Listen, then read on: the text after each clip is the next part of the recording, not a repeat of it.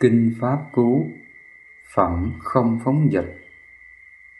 Bài kệ số 30 cho đến số 32 Giảng vào ngày 24 tháng 4 năm 2015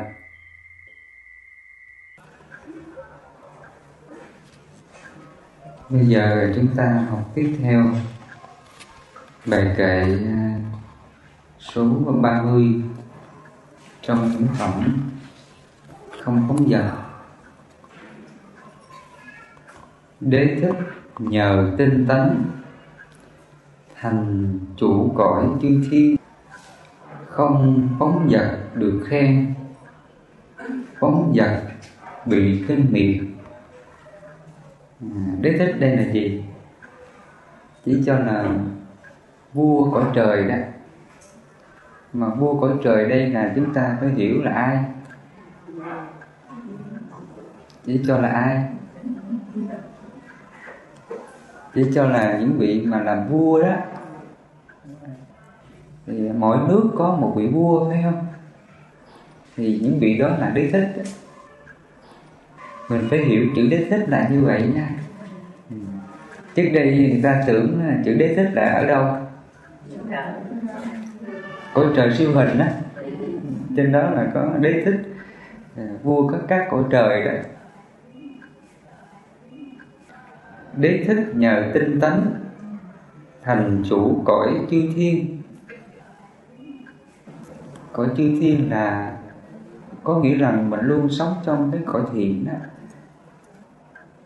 người mà làm những những công việc lớn như là vua rồi à, thủ tướng chủ tịch vân vân. Thì những vị này mà tinh tấn sống trong điều thiện á, là thành chủ cõi chư thiên. Chỉ cho là những điều mà các vị ấy hành động á, là luôn luôn là thiện không tự mình thiện và giúp mọi người xung quanh được sống thiện.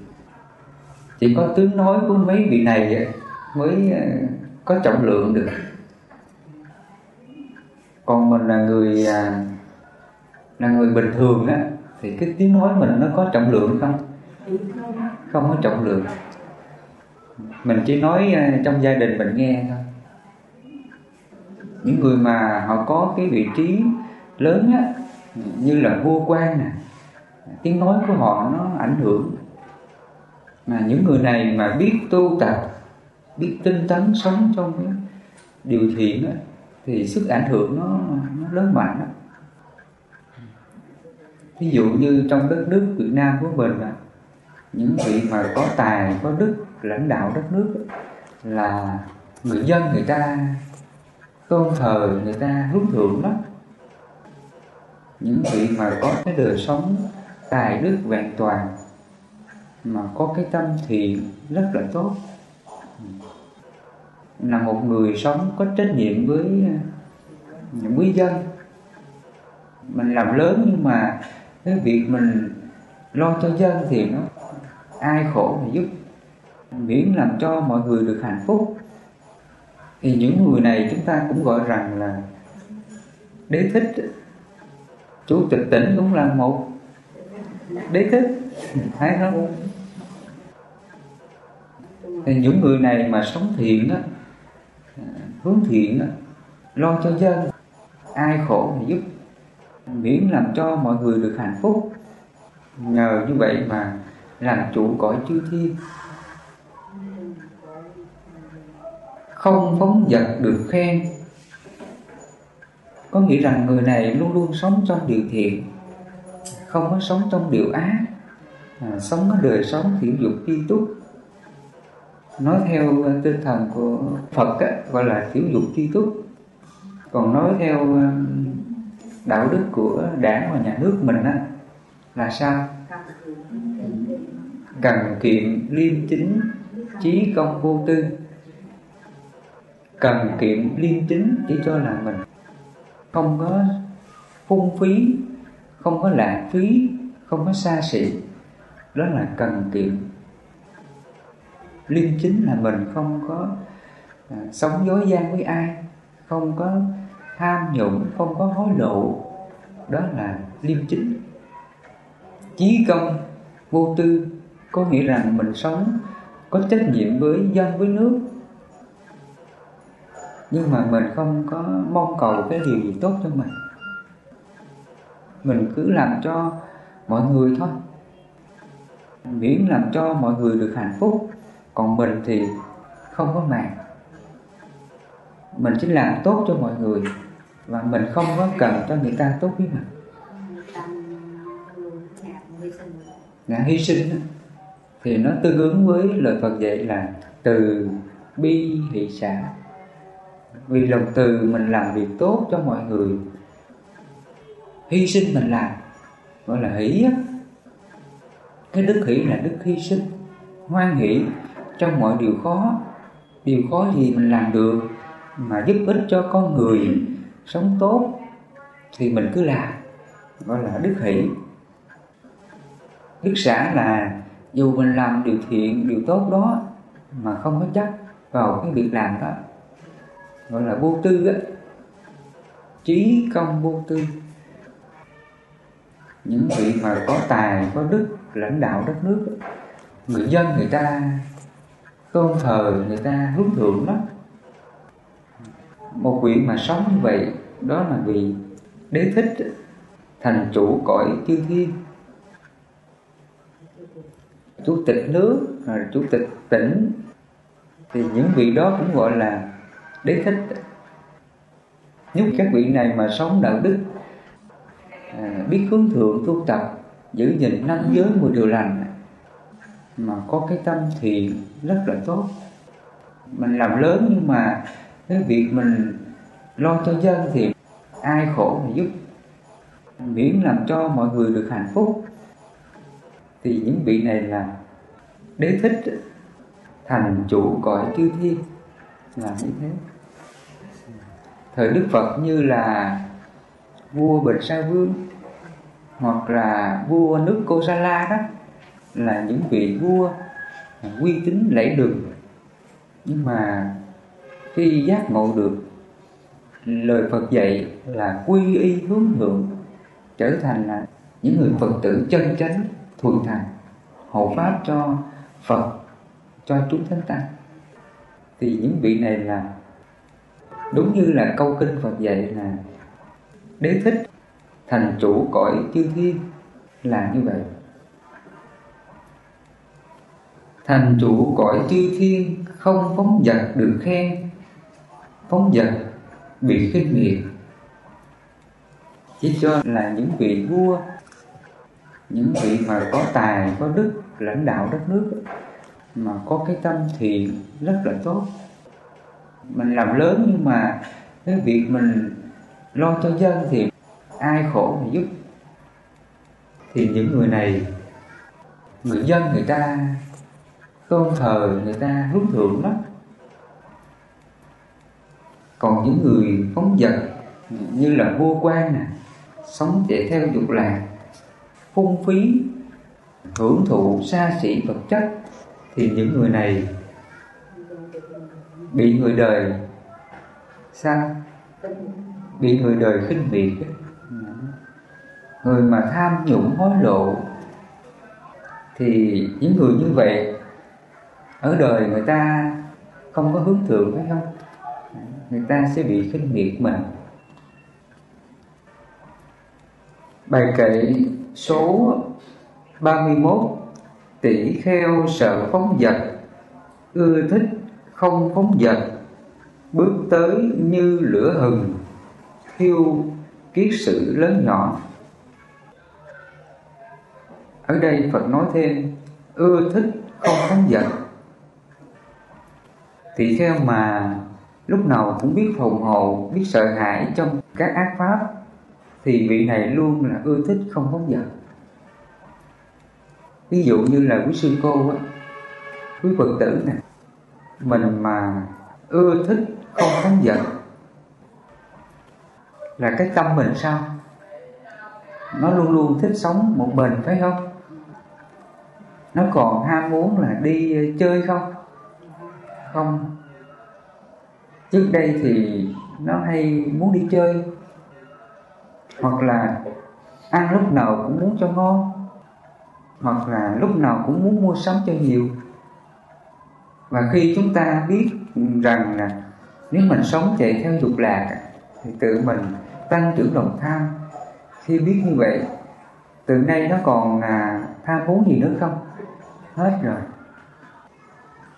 cho nên khi mà chúng ta được sống thế hạnh, không phóng vật tự nó không thích phóng vật nữa. Nó không còn ưa thích những cái à, dục lạc ở đời. Cho nên nhiều khi thầy thấy cái đời sống của người nó rộn ràng quá. À, đám cưới nhạc sình sịch cô dâu, chú rể, ăn mặc đẹp đẽ như vậy. Nhưng mà thầy nhìn lại thấy trước mắt nó là đẹp như vậy, phía sau nó là ngục tù cho nên cái câu ca dao thường người đời người ta nói đó, cá cắn câu biết đâu mà gỡ, chim vào lòng biết thở nào ra.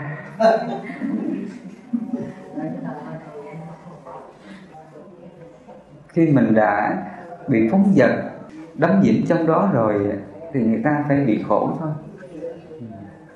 nhưng mà bây giờ người ta chưa thấy khổ đâu. Đức Phật nói là các dục nó giống như là bó đuốc cháy á. Khi mà cái bó đuốc nó mới cháy á, thì nó chưa có nóng phải không nó cháy một lát nó tàn nó đụng đến tay mình mình biết mình nóng. Ừ. cho nên mọi các dục ở đời là nó có khuynh hướng như vậy. Khi mình mới hưởng đó thì nó nhanh tàn lạc đó rồi, hết đó. Mình thấy cuộc vui nào cũng trống tàn phải không? Nhưng mà để lại phía sau nó là vô vàng đau khổ. Khi mà thầy thấy ra sự thật này, thầy thấy thương xót cho chúng sinh thiệt không biết người ta hạnh phúc thì không biết, nhưng mà thầy thấy khổ trước mắt. Mà khi mình thấy cái sự thật dục lạc ở đời, mình còn thích không? Nó nhàm chán dữ lắm. Thấy nó, cuộc đời này nó vô nghĩa. Không lẽ lớn lên rồi à, hưởng hạnh phúc vợ chồng không bao nhiêu. Nhưng mà để lại vô số những cái ràng buộc ái cái sự đau khổ trong đó. Những phật tử mà có gia đình là biết phải không? Những điều Phật dạy nó thấm thía như vậy. Cho nên tỳ kheo sợ không giận chỉ cho là mình nhìn cuộc đời, mình hiểu được, mình thấy nó nhàm chán và sợ hãi. Do nó hiểu như vậy mà nó luôn luôn hướng về cái đời sống, biển ly lạc, độc cư lạc, an tịnh lạc và chánh giác lạc là như vậy. Ưa thích không phóng vật, bước tới như lửa hừng. Bước tới như lửa hừng là sao? Cái người mà quyết tâm sống phạm hạnh đó, thì dù khó khăn cách mấy họ không còn sợ hãi. Phải không? Ví dụ bây giờ cái hạnh sống của người xuất gia là ăn ngày một bữa đi xin ăn dù khó khăn cỡ gì thì không sợ. Hoan hỷ bằng lòng chấp nhận cái đời sống ăn ngày một bữa đó. Rồi mà khi bệnh nè lỡ mà không có thuốc, thà kham nhẫn, vượt qua cái cảm thọ bệnh này, gọi là bước tới như lửa hừng. Tại vì trong cái điều kiện của người sống phạm hạnh, đâu phải là mình muốn gì được nấy đâu, phải không? Mình phải tự bằng lòng trong cái đời sống thể dục thi túc của nó. Ở đây là Đức Phật nói một vị tỳ kheo sống một mình đó bước tới như lửa hừng. Dù cho nhân quả, cuộc đời này nó đến một cách khắc nghiệt, nhưng mà mình hãy tự bằng lòng, hoan hỷ, gọi là ý vô lượng đó kham nhẫn vượt qua cái sự khó nhọc này để mà chiến thắng với dạng sinh tử. Để tâm mình nó bất động, không có sợ hãi, trước mọi ác pháp. Cho nên cái đoạn kinh này là Phật dạy bước tới như lửa hừng là như thế. Thiêu kiết sự lớn nhỏ. Kiết sự lớn nhỏ là gì? À, nó thuộc về năm hạ phần kiết sử và năm thượng phần kiết sử năm hạ phần kiết sử gồm có là phân kiến nghi dưới cấm thủ tham và sân. Năm thượng phần kiết sử gồm có là sắc tham vô sắc tham màng trào cử và vô minh. À, trước đây thầy có giảng về à, năm hạt phần ký sử và năm tượng phần ký sử. Quý sư cô và phật tử mình nghe lại. Cho nên khi mình quyết tâm sống phạm hạnh này mình chiến thắng với những cái ác pháp những cái lòng dục vọng của mình thì những ký sự lớn nhỏ, từ từ sẽ diệt sạch hết tự nó diệt kìa? Mình không muốn diệt thì tự nó diệt cái hay mà lời Phật dạy chúng ta là như vậy. Mình hãy tự bằng lòng, sống với cái hạnh thiểu dục tri túc. Ít muốn biết đủ, không phóng dật kham nhẫn vui vẻ sống trong phạm hạnh đấy. Không đòi hỏi cái gì. Ác pháp đến là kham nhẫn vượt qua bước tới như lửa hừng. Không có sợ chết. Trước đây bệnh thì mình còn sợ chết phải không? Nó còn sợ chết, nó còn sợ khổ này kia là tâm người ấy chưa bước tới như lửa hừng. Người này thì không thể tu tập đưa đến đoạn trừ các phiền não, các cái sự lớn nhỏ được ở đây bài kệ tiếp theo Đức Phật dạy, bài kệ thứ 32 tỵ kheo sợ phóng dật, Ưa thích không phóng dật. Nhất định gần Niết Bàn, Không còn bị đọa lạc. Qua bài kệ này, Pháp Phật tu có khó không à, quý sư tôn và quý Phật tử? Phật dạy mình, Tỳ kheo sợ phóng dật và ưa thích không phóng dật Mình hãy tự bằng lòng đời sống xả tâm Ly dục, ly bất thiện pháp. Cái đời sống buông xả. Do mình sống được như vậy Thì nhất định Chúng ta hướng đến Niết Bàn ngay hiện tại này.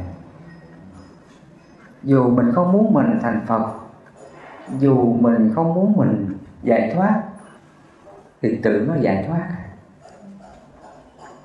Cho nên Đức Phật nói, khi mình tự sống sống trên cái đời sống của thánh đời sống xả tâm, ly dục, ly bất thiện pháp, thì tự ngay đó là niết bàn.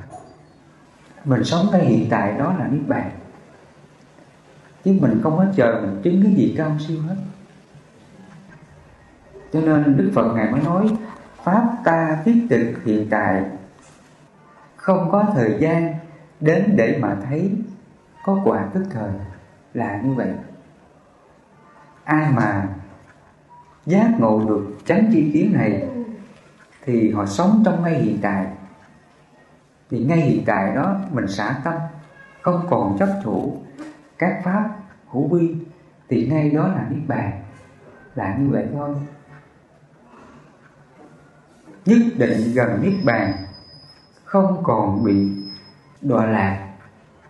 Không còn bị đọa lạc, có nghĩa rằng là các vị này không còn bị sinh tử, không còn bị trầm luân, không còn bị sinh tử. Tâm chúng ta đối diện trước ác pháp mà tự nó không phiền não, tự nó không còn đau khổ thì mình biết rằng cái tâm đó là niết bàn đó. không còn bị đọa lạc là như vậy đó. cho nên, tại sao ngày xưa có người nghe Đức Phật giảng, sáng nghe giảng chiều ta chứng sáng nghe Đức Phật giảng, chiều người ta xả được tâm chỉ cho những người mà những cái kiết sự tâm á, cái tâm tham sân si nó ít chỉ cần họ giác ngộ được pháp của Phật họ hiểu được sự thật khổ nguyên nhân của khổ á. Bởi do những cái tham sân si mạng nghi.